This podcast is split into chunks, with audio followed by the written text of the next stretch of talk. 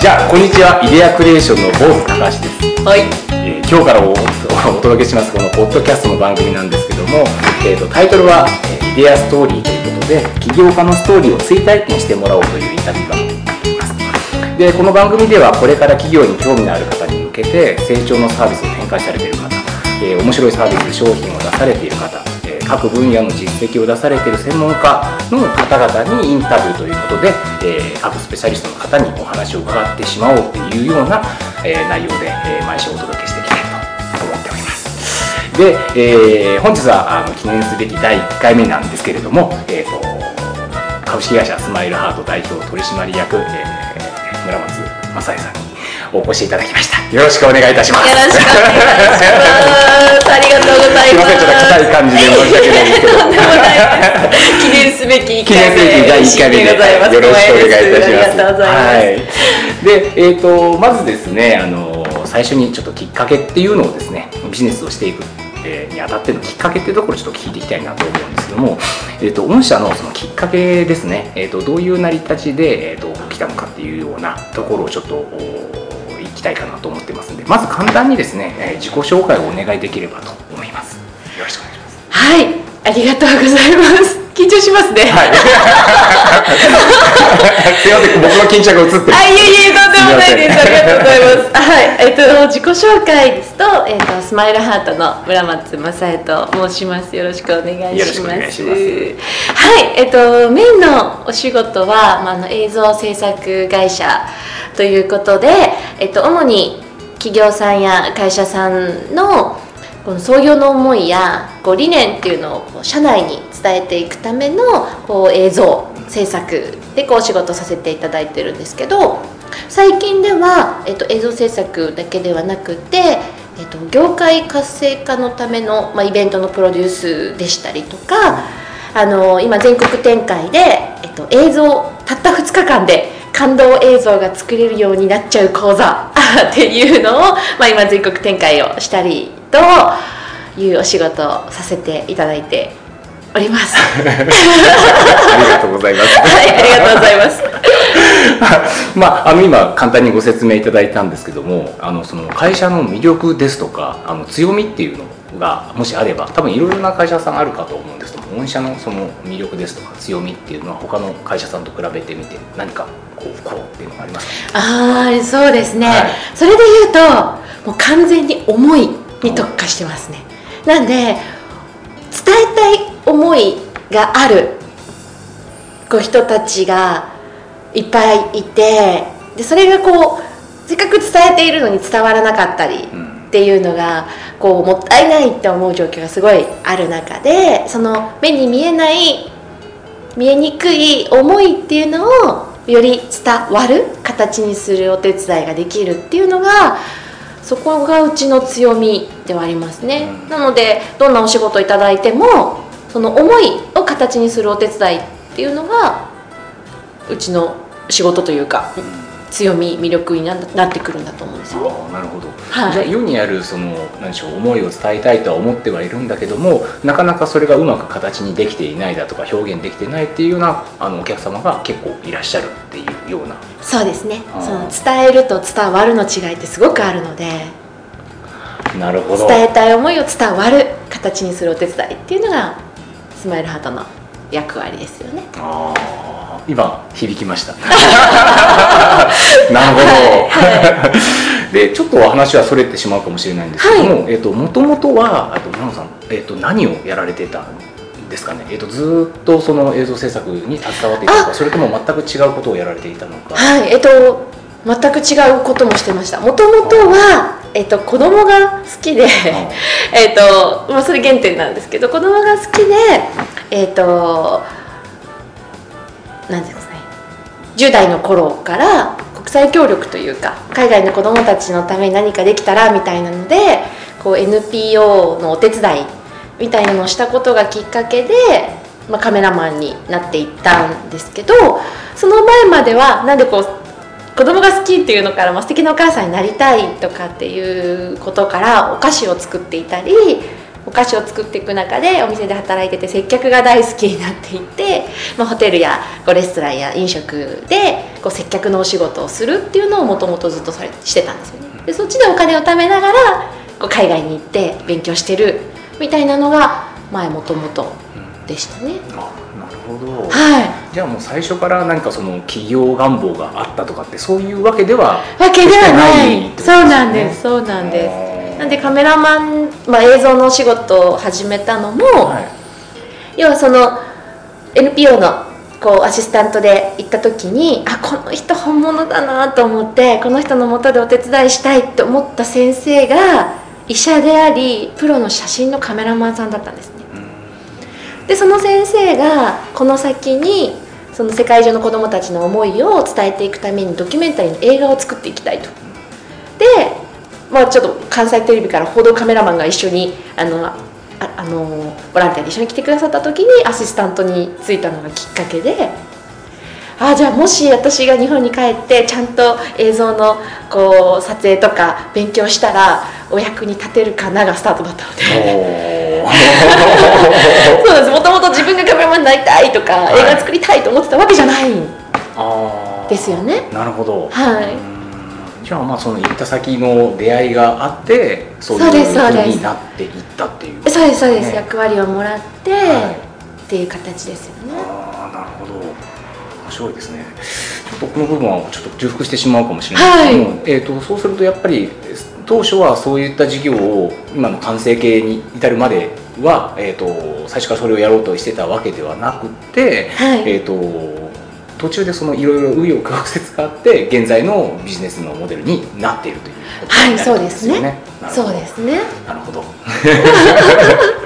ちょっと時間軸が前後してしまって申し訳ないあです。全然いいです全然いいです、はい、で、えー、とじゃあ今の、えー、とスマイルハントの、えー、と売りとしているというか、えー、と一番、えーフロントに立つようなビジネスモデルっていうのは、えー、とどうしてその事業をやろうと思ったかっていうような部分のきっかけを聞いてもよろしいですかね。はいえっと一番フロントになってるのはやはり、まあ、今の時点今の時点ではあるんですけどはやっぱ映像制作がメインなのでそのメインの中にその創業魂っていうこうコンテンツでスタートしたのが大きいんですけどそこの元になったのはそうですね。まともともと自分自身の中に、まあ、そういうこう子供が好きでみたいなものとか家族が幸せになることみたいなのあった中に、まあ、子供たちの直接の幸せもそうだけれどもその親になっていく大人の私たちがもう愛されたいと思ってるというか。だしその自分の人生にこう本気で楽しめてなかったり、まあ、スマイルハートっていうのは心からの笑顔っていう意味なんですけど心からの笑顔笑ってる人はいっぱいいるけど本当に心から笑えてる人ってどのぐらいいるだろうと思った時に、まあ、そのこういろんなそれまでもいろんな企業さんとこう関わることあったんですけどうん こう会社が大きくなっていけばなっていくほどやっぱり自分の仕事の役割とかがあの大きな仕事の役割を担ってるはずなのに全体が見えなかったりうん。会社の理念っていうのがあってもこうちゃんと伝わりきっていなかったりその自分が何のために存在してるのかとか自分の仕事がどんな役に立っているのかが分からないと誇りに持てていなかったりそうすると自分の人生楽しめてなかったりみたいなのがすごく悔しいなと思ってなのでこう働く一人一人が自分の仕事に誇りが持てるようになったらいいなっていうのがきっかけだったんですよね。なるほど。はいそうするとでもそうするとなんかもうそれってそのサービスになっているわけではないですよね。えー、とその気持ちはまず終わりだったと思うんですけど、そのサービスにするといいますかそのアイディアですねこれがビジネスになるというようなことを思われたのっていうのはどのタイミングなんですかね？あーでもそこを一緒に考えてくれた経営者の人がいたので、はまあ、ビジネスになっていく、まあ、需要がすごくすでにあったんですよね。なるほどああもうさその経営理念であるだとかこういうふうにやってきて、はい言っていたところはこううまく伝えられない方がいらっしゃっていてそれを改善するにはこうですよ、かっていうのに、えー、と例えばその依頼者のクライアントさんからするとお金を支払いしてでもそこを直したいだとかそこのその部分を指摘していただきたいだとか、何かそういうコンテンツ映像コンテンツを作ってもらいたいだとかっていうような需要が結構あったっていうことなんですかね。あのーその時点、まあ、数はそこまでではあったと思うんですけどやっぱり話に聞いてたのはあったので、こう映像っていうものがそういう部分で役に立てるなっていうのは思ったんですよね。いやこれはもしかしたら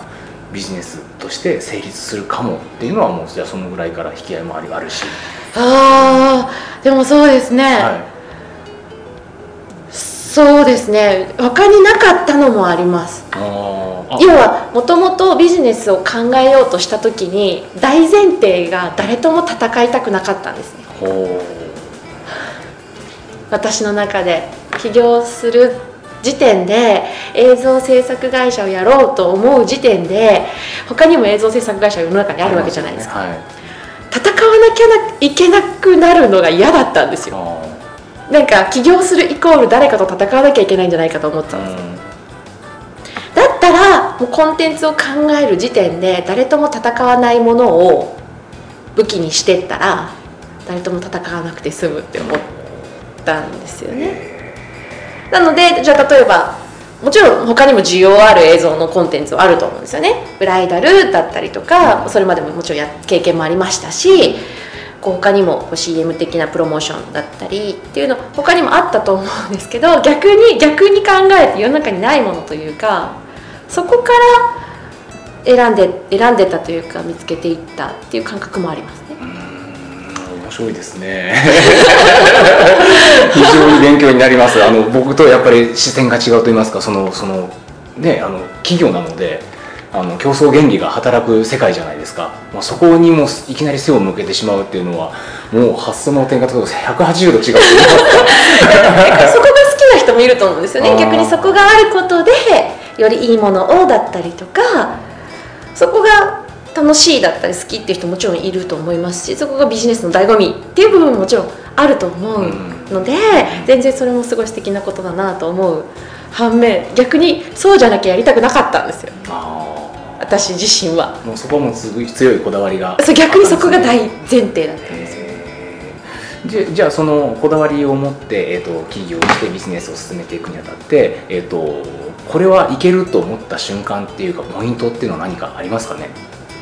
うん。そのスタート時点ですか？それとえー、も、とスタートさせてから、えー、とその理念を持ってスタートさせてから軌道に乗ったところとかって言うんですかね、うん。あこれは大丈夫だとか、うん。これはこのまま伸びていくんじゃないかとか。うん。っていうのを感触として感じられたのはどのぐらいのタイミングでどういうような感じで考え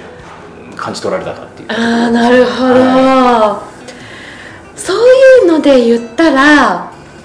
結構早い段階からなんだろうな。要は映像が一人歩きししだしたのが早かったので。え。ー、もう作られたコンテンツがそうなんです。もうそのそのコンテンツ自体が宣伝をしてってくれるというかそうです広めてくれるそうですねあなのでこうまああの一緒に立ち上げてくださったもう一人経営者の方がいるんですけど、まあ、その方がもともとすごくこう人脈だったりとかこう同じ経営者同士のこうつながりがものすごくあったので、まあ、あの営業というよりもあ今こういうことやってるんだよねっていう話すだけであそれやりたいでこう仕事をもらってきてくださったりとかあとその作った映像を見せるだけであじゃあこれうちもやりたいってこうなってくれてだから私自身もなんかその今までそんなに営業の経験がないというか必要に迫られたことが正直ないっていうことですかね。そうだありがたいことに どんどんお仕事いただけて、はい。もうそれをいただいたお仕事をもうとにかく一生懸命作るのに精一杯でなんでこうビジネスをこうどんどんこう自分で走らせてきたっていう感覚とかがそんなになくてという感じですね。これがいいか悪いかはもちろんなんですけど。なるほど。じゃあ。あれですかね。リサーチをしたりですとかもう先ほど出てましたけど競合さんと戦うつもりがないんで競合さんを調べたりとかっていうのはよくありがちなマーケティングリサーチとかマーケティング活動っていうのは特にやられた記憶がない。いやもうやるとやったのは本当最初だけですね。あ本当に最初だけで要はその誰とも戦わない、えー、と他にないコンテンツというかうちの自分たちの強みを生かした商品何を作っていけるかの時はもちろんリサーチはしたんですけどその時だけですね。その時にじゃあこの創業魂っていうこう理念を伝えその社内に伝えていくためのコンテンツでやっていこうってなってからはじゃあ他にもじゃあどうこうっていうのはそんなにやってない。ですよね。なるほど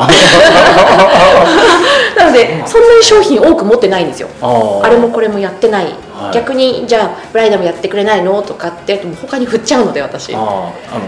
正直な話さばくことができないというかこなせないっていうことですよね。こなこなせないというか受けないです受けない。ああえてもうそれは受けないですあ他にできる人がいるので。ーなるほど。うちじゃなくてもいやスマイルハートじゃなくてもできる仕事は受けない。あ。それは最初から決めてるんですよ。なるほどじゃあもうスマイルハートにしかできないことしかやらない。そうです。なるほど、多分そこもさっき話した大前提に、うん、要はな誰とも戦いたくない中に多分入ってるんですよね。比べられたくないですし、比べられるものでもないですしね、そうそうですそうです。ん。私だからでき私じゃなきゃできないものじゃないと嫌だっていう。嫌だって言うんですけどあそこで勝負したいっていうのはやっぱりありますよあーすねごい。よそれよく聞けてよかったですね。かっこいいセリフですよね。僕のメモにもちょっと入れさいせていただきます。やいやいやいや。なるほど。ちょっと一回ここでブレーキさせていただいてもよろしいですか、はいもちろんです。はい。くださはいいただいて、あの進めていただきたいと思います。えっ、とちょっと戻っちゃうんですけど、また、はい。えっ、と起業したのはいつぐらいのことになりますかね？えっと2010年になりますねさらっと出てくるんですね。2010年3月19日ですさあ行くぞの日で一応そういう語呂も。なるほど。覚えやすいように あのちなみに創業時のえっ、と資金っていうのはどのくらいでなんかあ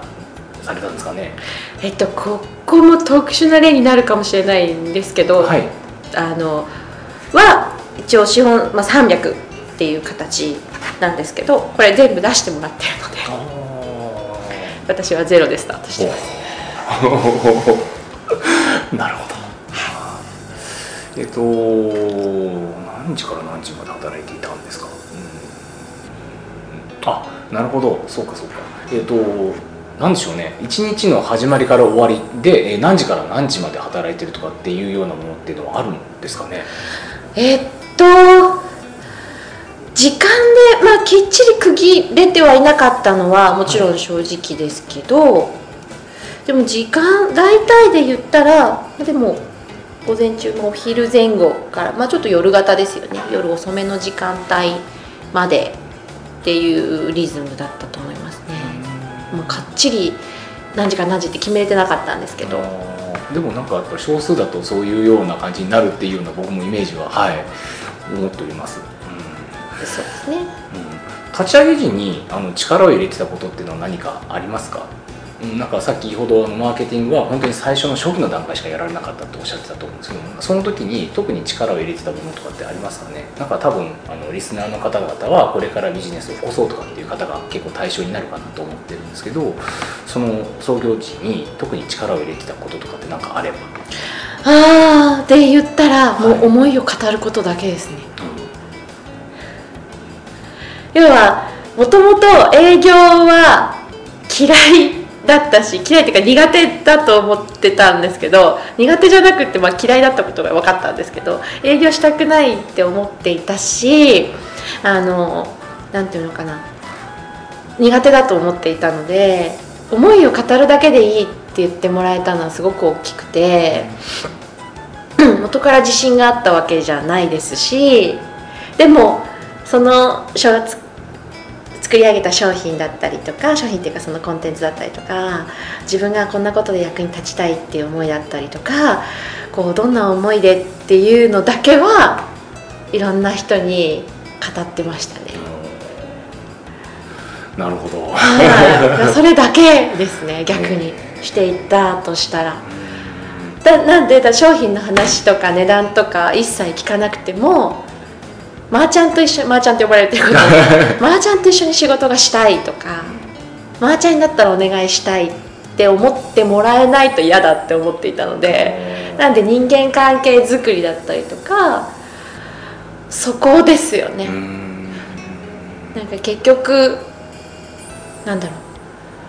う。なんだろうな。ただ商品を作って終わりではなくてそのお付き合いさせ一緒にこうお仕事させていただく会社さんだったりとかその社長さんだったりとかのその社長さんの本当に思いや人生に寄り添えなかったら意味がないって思っていたので逆に私私もこの社長のこの会社の思いを形にしたいと思わなきゃ仕事は受けない。なるほど理念がその最初に作り上げた理念が全ては幸せのためにのみなんです、うん、全ては幸せのためにがそのスマイルハットの理念なんですけどそれがこの仕事を受けることが本当にその会社さんにとって全ては幸せのためにつながるかどうか。でその仕事を受けることがスマイルハートにとって私自身にとって幸せになるかどうかが判断基準全ての判断基準だったのでその仕事を受けることで幸せにならないのであれば受けないっていうのがあったのでなんでこう本当にその会社さんを知りたいって思うし、なんで人間関係づくりだったりとか信頼関係づくりで思いをこうたくさん語るみたいなのが最初にしていたことですね。ちょっとあの下世話なお話になって そのすごい強いぶれないポリシーがあるじゃないですか、はい、その売り上げっていうのはその当時っていうのは立っていたものなんですか？えっと実際はちゃんと立っていました。なんでまだ本当に走り出しはちゃんとビジネスを逆に目標設定をせずにスタートしたんですね。でも売り上げが立ったら立った分で回していくっていうスタートでいいというか逆にそれも私自身が目標設定が得意じゃなかったのであえて決めずにスタートしたんですけどでもそのまあ一本単価だったりとか、まあ、最初は私自身のお給料だったりとか、まあ、食べていければいいっていうのがあったので、まあ、そこはクリアできていましたね。なんで少しずつ資産が残していけるように。あなるほど。そのこれもちょっと先ほど質問があったかもしれないですけどもその軌道に乗ったといいますか。なんかこう雪だるま式じゃないですけどもなんかこう金額っていうのがこう上がっていくなーなんていうのっていうのはどこのタイミングで何かきっかけがあったりとかっていうのはありましたかね？あそれで言ったら今のコンテンツその創業魂っていうコンテンツの数が急激に増えていったっていうのはそこまでなくって要は実質稼働の人数が多くないので私とその社長なんですけど、ほぼほぼ私だけなのでそこは制作が一気に増えたってことはないんですけどでも逆にそのコンテンツがあったことで別のお仕事要は、えっと、さっき最初にお話しした業界活性化のためのイベントのプロデュースっていうお仕事に一気に広がったんですね。そっちのまあもちろんその1回にご依頼いただく単価が結構な金額だったのでそっちの仕事にガッとも増えたことが大きかったですね。あもうそこからはもう特に冒頭にちょっと戻りますけど、はい、特にその宣伝をするですとか営業するですとかってことはやられてないっておっしゃってましたもんね、そうですね。参考になるかどうかがすごくあれなんですけど。そんなことないですよ。あの実際にではあの大変だなと感じたことっていうのは何かありますかね？そのビジネスをしていくにあたって。そうですね。これきついなみたいな。のがもしあったりとかしたら。大変だなって思うことがあるとしたらあでもそうですね。えっとこう、まあ、特にこう映像の仕事ですとこう毎日何か結果が出る仕事ではないうんので、まあ、1回ご依頼いただくと、まあ、その制作にこう2週間から1ヶ月ぐらいかかったりするんですけどその完成するまでっていうのはこう毎日なんていうのかなそのクライアントさんにこうそれまでまあ飲食のお仕事だったり毎日こうありがとうの表情だったりとか 対相手のあれが見える仕事だったんですけどなかなか目に見えにくいお仕事に変わっていった時にこう毎日の自分の成果っていうのがが評価にこう直結ししづらかったのでそこの葛藤はありましたね。今やっていることが本当に喜びにつながっているかのこうだでしたりとかやっぱりこう、まあ、一人だったりとかでやっていることも作業していることも多かったですのでそこでのモチベーションの維持でしたりとかこうじ自分を律する方の自立ですよね。あのコントロール、まあ、時間との兼ね合いだでしたりとかっていうところをこうコントロールしていくっていうのは簡単ではなかった部分ですよね。うんそれはあれですか？今も同じだったりとかするんですか？あ今もありますね。あそうですね。ーうん。なるほど。何かそれで、えー、と失敗をしたとかっていうことはあったりとかしますか？あの経験談といいますか？その実際にその自分を例えば律することができなかったであるだとか、はい。そのコミュニケーションでリアクションがその都度取れるわけではないので、はい。ちょっとそのコミュニケーション不足でとかなんかあったり失敗。特になんかこれはやっちゃったなみたいなことはないですかね？そうですね。これをやっちゃったまではまあなく来れてはいるとは思うんですけどまあでもこうあったとしたらまあでもそうですね。なんかこうその日のこう全然今日は乗らなくて全然仕事が進まない日もありましたしでこうそういう日が続いてしまって納期に追われて もちろんクオリティ維持はもちろんもちろん保ってるんですけどその締め切りに追われてすごくこう大変になったっていうそれがやっぱ失敗談っていうか経験談だとはもちろん思うんですけど。コントロールが上手じゃなかったことで迷惑かけるとこまではギリギリいってないんですけどもっと上手にできればなっていう経験はありますよ。ね。なるほど。なんかやっぱりあの起業するにあたって、えー、としてる人としてない人って多分起業する人としてない人ですね。がリスクっていうのはどうしてもつきまとうと思うんですよ。その起業するってことに関しては。でそのリスクに関してはその起業をされている方かから見て何かこう思うところってございますかね？うん、例えば？まずその自分であのお金を持ち出さなければいけないとかって、まあ、いいありがちな企業の話ですよ。うんですとか、はまあ、先ほどちょっと出てらっしゃいましたけど自分が少人数でやった場合って、えー、とみんなが楽しくやってる中にして あの納期があるんであればそれに間に合わせるように仕事をしなければいけないであるだとかとかっていうようなそのスケジューリングであるだとかっていうようなものだったりだとかあとそのビジネスがこれが当たるだろうと思ってやってはみたけれどもまあその将来的には分からないかもしれないですけども立ち上げの当初はもういろいろ苦労して売り上げが全然立たなくて収入が入ってこないであるだとかっていうようなリスクっていうのが多分結構いろんなところにあるかと思うんですけどその起業されてる側から見てじゃあこれから起業をしてみようかなとかって思ってる方にそのリスクっていうのはリスクとは呼べないよですとか。逆にそうは思ってないかもしれないけどこれはリスクになり得るよですとかっていうのがなんかあったりとかする。そのリスクに対するなんか思いみたいなのがあーなるほど。それで言うとこれがもちろん参考になるかはわからないんですけど私の中でそもそもそう自分でこの会社をやってる時点で要は分けてないというか自分の人生とこのお仕事スマイルハートっていうもの自体が本当にちゃんと自分の理念と沿っているのであの悪く言えば分けれていないですしよく言えば人生そのものなのでリスクだと思ってないっていうのが、まあ、前提にある。その自分のお金をもし使うことがあってもそれは自分の未熟さだし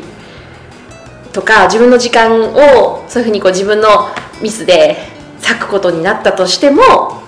それは自分の責任だしっていうのがあるので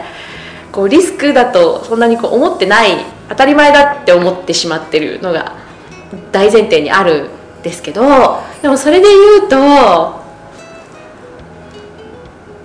多分腹を切れめれてるかどうかみたいなのはあるんですかね。だからリスクで言うとしたら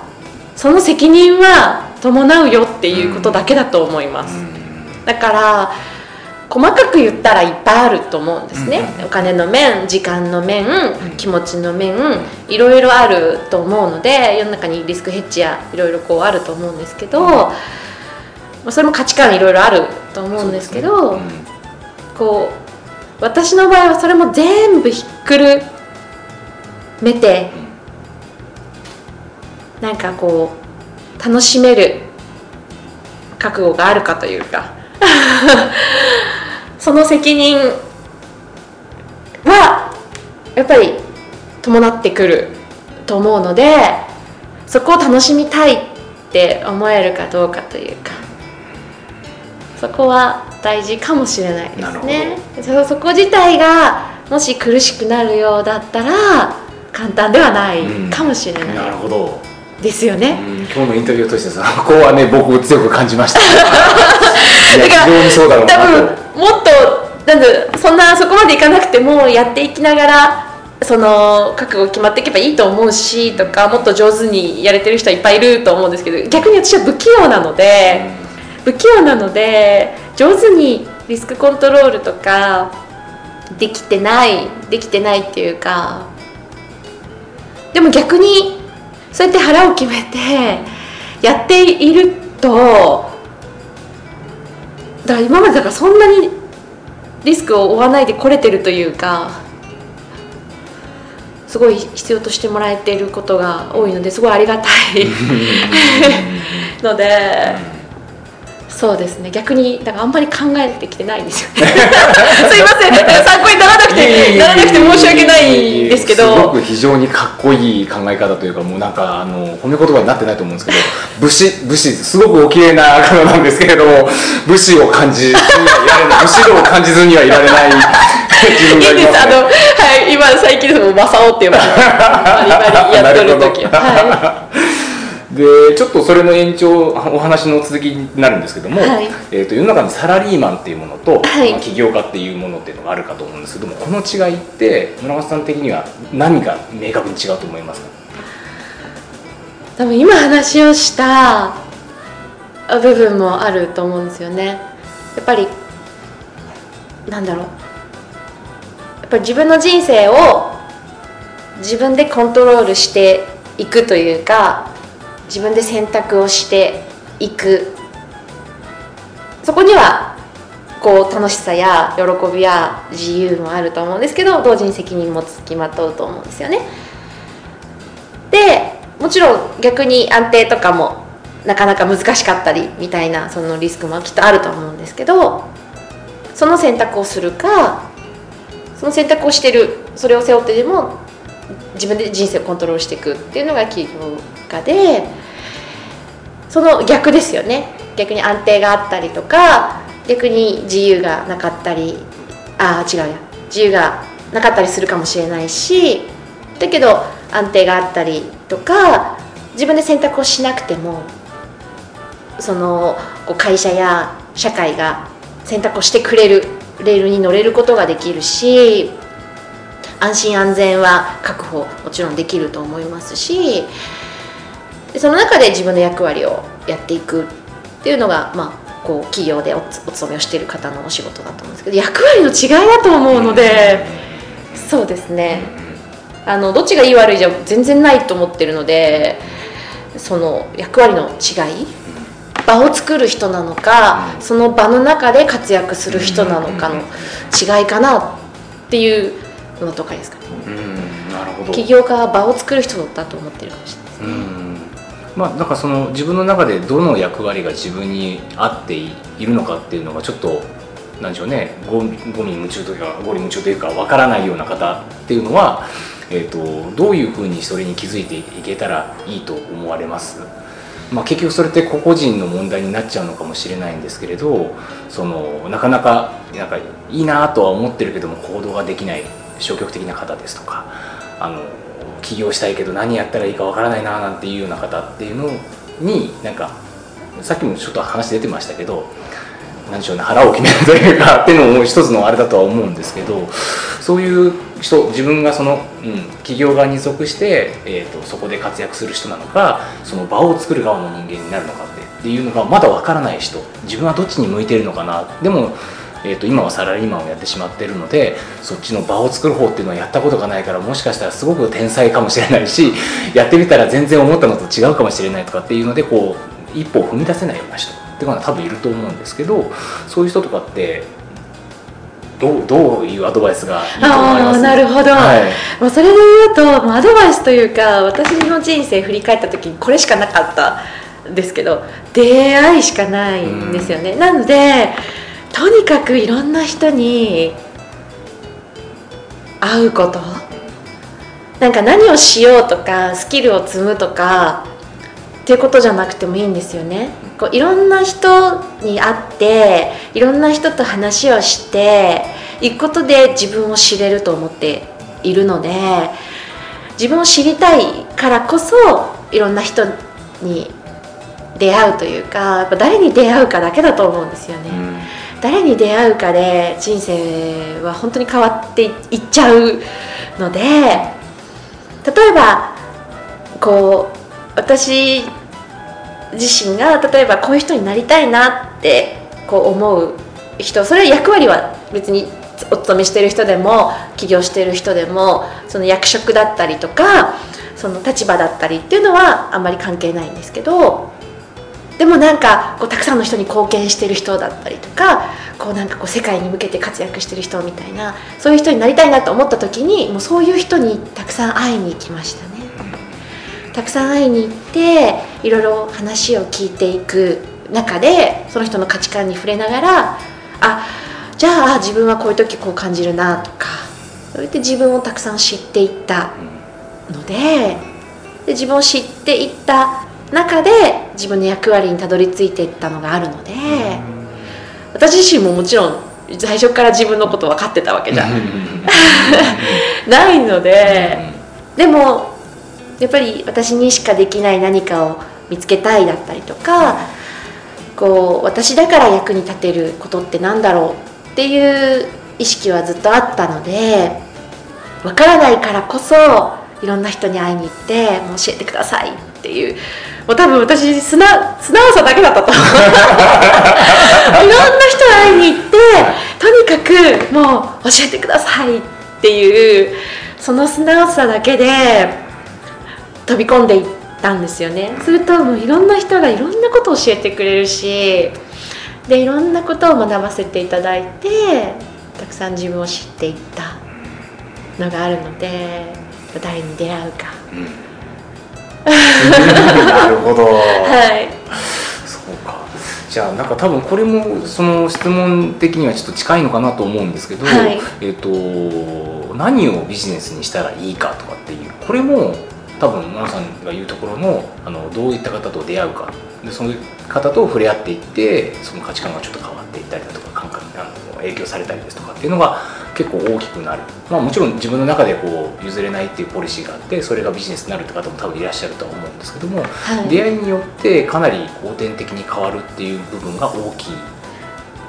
そうですね。なので最初から自分にはこれが合ってるとか、自分のビジネスはこれだなんて見つけれてスタートしてる人なんて、そう多くないんじゃないかなと思うんですよね。なので最初から自分のビジネス設計とかが完璧にできてるできなきゃビジネススタートしちゃいけないわけじゃないと思っていてとにかく今目の前にある自分の役割だったりとかそれがお勤めの仕事であろうとあの例えば趣味の何かだってあろうとやっぱりこう誰かに喜んでもらうことだったりとかやっぱり誰かが喜んでくれるっていうことは自分にそこに役割があると思っているのでそこをとにかくとにかく一生懸命やっているだけで逆にそれが役割は見つけるものじゃなくてたどり着いていくものだったので、なのでこう今分からなくても今目の前のことを精一杯やっていることで自分にのな自分にしかないビジネスだったりとか役割にたどり着いていくんじゃないかなと思うというか。なるほど。はい。なので自分にはこれっていうのが見つけられてなくていいというか。はい 素晴らしいな、はい。答えになってるかわかんい。やないいやいやいやいやだってると思いますよ本当に武士道を感じずにはいられないですね感じておりますああそうするともうあの結構こう締めの範囲になってきてるんですけども、はいえー、とチャレンジをする会社ですとか、えーとまあ、さっきのちょっと焼き増しの質問になってしまうと思うんですけども起業家を増やすためには、えー、と村さん的にはどうすればいいと思いますか？それをもし解決する策を出してくれって言われるんであればこうした方がいいんじゃないですかっていう解決策って何かありますか？ねあ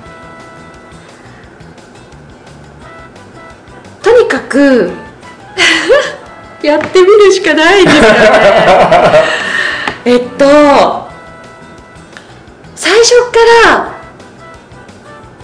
お金とかビジネスになるかとかもう考えずにこれやってみたいなとかこの人の役に立ちたいなとか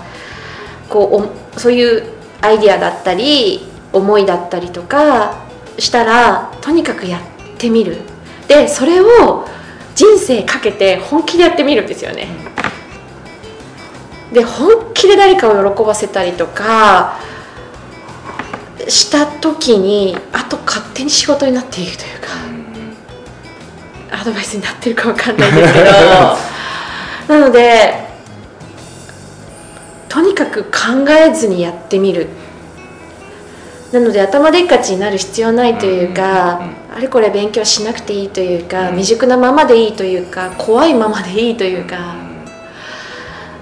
ななんでしょうね。仕事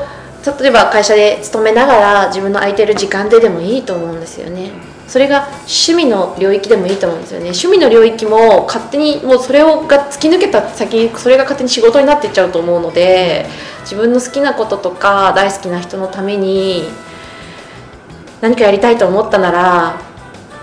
それ怖がらずにそれ本気でやってみたらいいと思うんですよね、うん。一回。それがお金になるなんない関係なしに、うんそこにどのぐらい時間かかるかも関係なくとにかくやってみて相手をとにかく喜ばせるみたいなのをやっ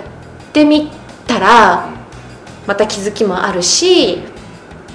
そこで本当に本当に相手を喜ばせたらあとは勝手に仕事になっていきますね。うん。連鎖していくのでそこが中途半端だったら中途半端で終わります。多分自分が分かると思うんですけど。なるほど、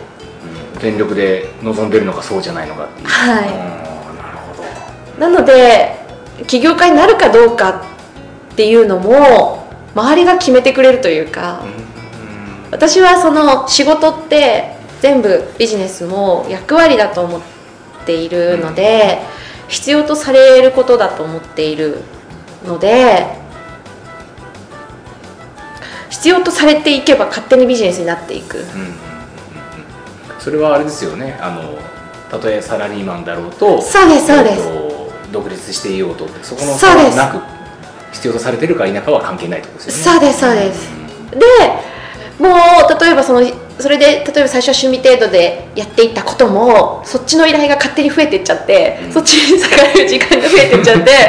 あやばいぞみたいな。これはちょっとこっちの仕事をやってる場合じゃないぞとどっちもやりたいけどあのどうしよう。あじゃあもうこっちの仕事でやっていこうってなった時に初めてあの勤めてた仕事から自分で場を作っていく人に切り替わっていく。だと思うんですよね。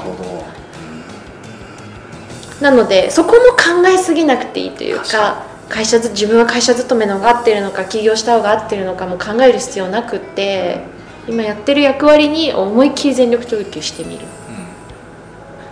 おのずと。おのずと。なるほど よくわかりました、すいません、本当になんかくどいように聞いてしまって申し訳ないでい、